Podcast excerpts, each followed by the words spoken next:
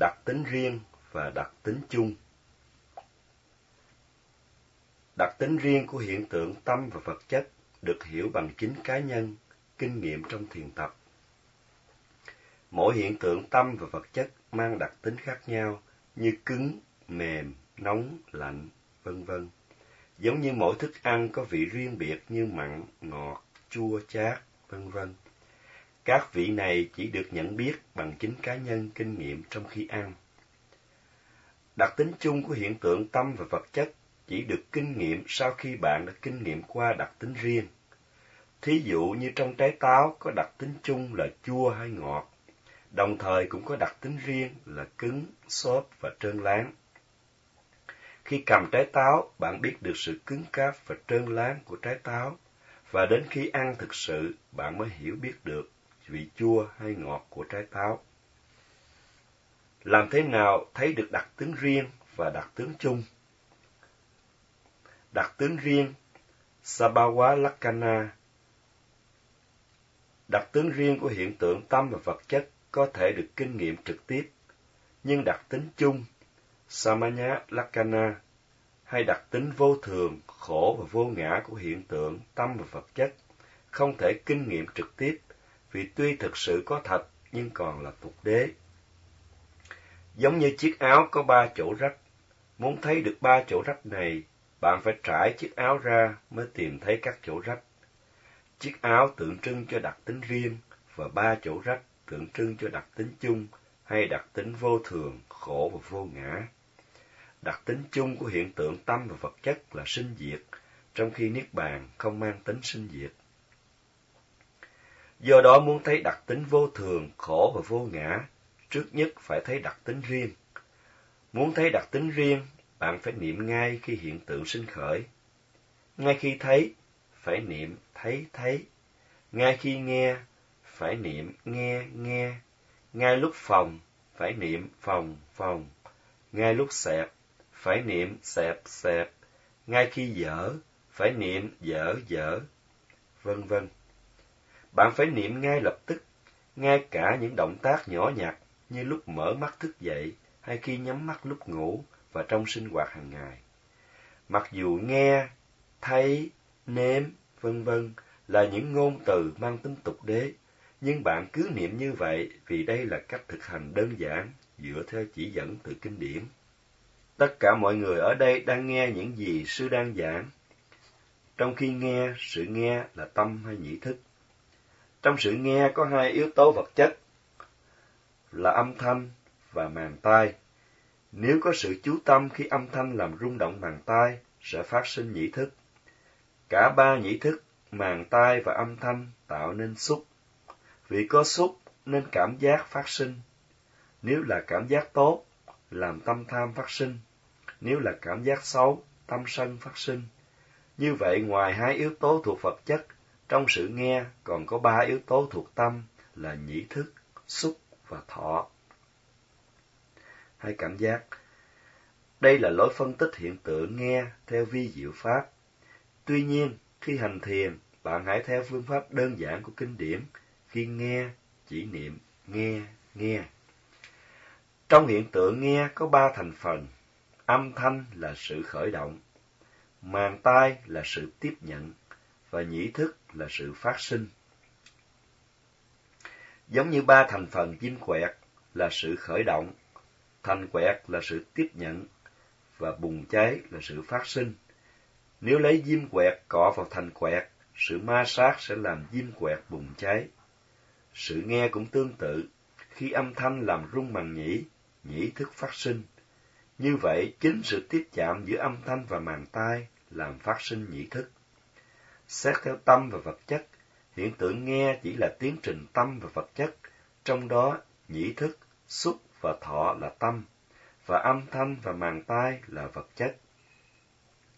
Như vậy trong sự nghe chỉ có tâm và vật chất, mà không có một bản ngã hay đấng tạo hóa nào cả. Chỉ đơn thuần là một tiến trình của tâm và vật chất, nối tiếp nhau theo nhân duyên. Hiện tượng này sinh khởi làm điều kiện cho hiện tượng khác sinh khởi. Trong thí dụ với diêm quẹt, lửa chỉ phát sinh khi có sự ma sát giữa diêm quẹt và thành quẹt. Nếu hỏi một người bình thường, lửa phát sinh từ đâu? Người này sẽ trả lời lửa phát sinh từ diêm quẹt. Đây không phải là câu trả lời đúng, vì tự diêm quẹt không thể bùng cháy nếu không có sự ma sát giữa diêm quẹt và thành quẹt. Tương tự trong sự nghe, không phải nhĩ thức phát sinh nơi tai, mà là âm thanh rung động màng tai nên phát sinh sự nghe. Nhĩ thức sinh khởi từ sự kết hợp của âm thanh và màng tai cùng sự chú tâm. Nhĩ thức chỉ phát sinh khi có sự chú tâm. Nhĩ thức phát sinh và diệt ngay, chứ không tồn tại. Các thành phần của sự nghe là hoàn toàn có thật, vì vậy được gọi là bào quá. Muốn thấy đặc tính riêng của hiện tượng, bạn phải ghi nhận ngay lập tức khi hiện tượng sinh khởi. Khi nhìn ai lần đầu, trước tiên bạn nhìn gương mặt trước, sau đó mới nhìn chi tiết vào mắt, mũi, vân vân. Tương tự khi nghe, hãy niệm tổng quát nghe, nghe, cũng như khi thấy, ngửi, nếm, đụng chạm, phòng, xẹp, dở, bước, đạp, co, duỗi, vân vân. Bạn cứ tiếp tục niệm như vậy, bạn sẽ thấy đề mục biểu hiện nhiều chi tiết hơn. Càng niệm nhiều, dần dà bạn sẽ thấy được đặc tính riêng của đề mục. Bạn phải niệm nghe nghe ngay lúc nghe âm thanh. Nếu không niệm kịp thời nghe nghe mà chỉ ngồi thừ ra, bạn đang bị si mê chế ngự. Do không có tinh tấn, cố gắng chú tâm vào đề mục, nên bạn ngồi thừ, hay cảm thấy buồn ngủ, hay chỉ thấy đề mục lờ mờ. Do đó bạn không thể thấy đặc tính của sự nghe, bạn không thể thấy ba thành phần, tác động, tiếp nhận và phát sinh, có mặt trong các hiện tượng phát sinh qua lục căn. Vì không thấy rõ đề mục, nên đối với đề mục tốt, tâm phát sinh ưa thích. Đối với đề mục xấu, tâm phát sinh ghét bỏ. Nếu không biết hành thiện minh sát, bạn không biết chánh niệm, niệm ngay khi đề mục sinh khởi trong hiện tại, tâm bạn sẽ bị tham sân si chế ngự. Nếu niệm kịp thời, tâm không bị tham sân si chen vào. Dù khi niệm, bạn chưa có sự thấu hiểu đề mục, nhưng nếu niệm liên, liên tục, tâm sẽ gom tụ và định tĩnh trên đề mục. Tâm không còn dao động bất an, không còn phân tán. Tâm trở nên trong sạch và mềm dẻo vì vắng bóng tham sân si. Đây là lợi ích tức thời của sự duy trì chánh niệm liên tục vào đề mục khi đề mục sinh khởi. Lửa tham, lửa sân và lửa si là ba loại lửa trong số 11 loại lửa phiền não, thiêu đốt tâm, gây đau khổ. Khi lửa phiền não phát sinh, tâm nóng bỏng làm bạn đau khổ. Ngay cả khi dập tắt rồi, phiền não vẫn còn lưu lại khói đen làm lắm nhơ, đen đúa tâm, che mờ tâm, khiến cho không thấy rõ bản chất thực sự của sự vật. Tâm bị đen đúa, biểu lộ ra ngoài qua sự cao có, bực dọc, làm cho mặt mày trở nên xấu xí. Không những thế, phiền não cũng làm cho cuộc đời cá nhân bị lấm lem, nhơ nhuốc. Do đó, nếu ngăn ngừa được lửa phiền não, không cho bộc phát, không cho tâm bị thiêu đốt, tâm sẽ trong sạch, đẹp đẽ. Nếu tâm đẹp, thân cũng đẹp, và do vậy cuộc đời cũng tươi đẹp. Muốn giữ cho tâm đẹp đẽ trong sạch, không bị phiền não thiêu đốt, bạn phải giữ luôn chánh niệm. Dù đã được hướng dẫn và giải thích về phương pháp hành thiền, tuy vậy, đối với các bạn mới biết hành thiền, vẫn còn gặp khó khăn trong sự thực hành chánh niệm. Bạn nên niệm vào đề mục dễ thấy nhất. Trong các hiện tượng tâm và vật chất, hiện tượng vật chất dễ thấy và dễ niệm nhất. Các hiện tượng vật chất bao gồm tứ đại và 24 sắc pháp khác. Trong tứ đại, đất, nước, gió và lửa, thì yếu tố gió dễ nhận thấy nhất. Yếu tố gió được nhận thấy qua hơi thở, chuyển động phòng xẹp của bụng, hay trong chuyển động dở, bước đạp của chân. Theo phương pháp hành thiền của Ngài Hòa Thượng Mahasi, chuyển động phòng xẹp của bụng được dùng làm đề mục chính để quan sát. Khi thở vào, bụng phồng lên, khi thở ra, bụng xẹp xuống. Khi thấy phòng xuất hiện, hãy niệm phòng, phòng. Bạn thấy bụng phòng và căng dần như quả bóng đang được bơm hơi. Khi thấy xẹp xuất hiện, hãy niệm xẹp xẹp. Bạn thấy bụng xẹp và giãn dần như quả bóng thoát hơi. Bạn chỉ thấy được bản chất thật sự của sự phòng hay xẹp khi bạn niệm kịp thời khi phòng hay xẹp xuất hiện. Hãy thực hành theo phương pháp đơn giản chỉ dẫn theo kinh điển. Khi phòng, niệm phòng. Khi xẹp, niệm xẹp. Khi dở, niệm dở. Khi bước, niệm bước. Và khi đạp, niệm đạp. Lúc mới thực hành, khi niệm phòng xẹp, bạn chỉ thấy hình dáng hay tư thế căng phòng của bụng.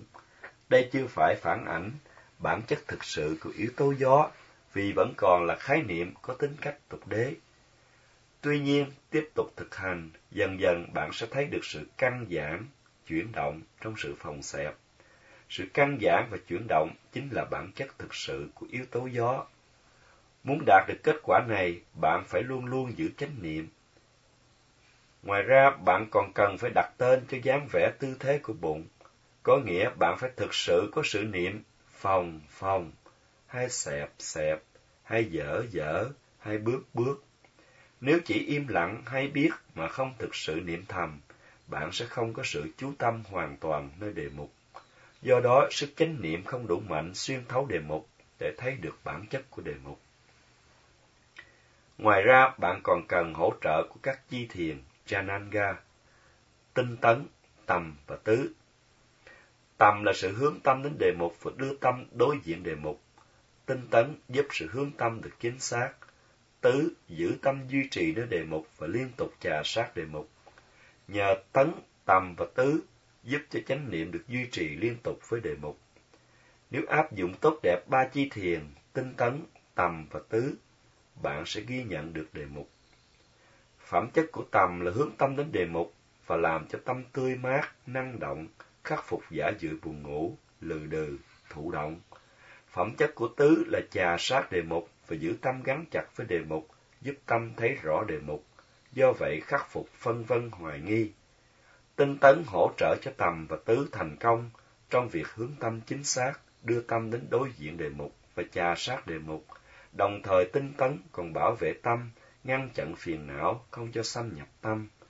Nếu không có tinh tấn, tầm và tứ, không phát huy được chức năng, chánh niệm không thể hình thành. Tinh tấn ngăn chặn các bất thiện tâm và mở đường cho các thiện tâm phát triển. Tâm trở nên mát mẻ, năng động và vững chãi, không còn giả dưỡi, thụ động và phân vân hoài nghi. Đây là kết quả tức thời, mang lại do sự áp dụng tinh tấn, tầm và tứ thành công.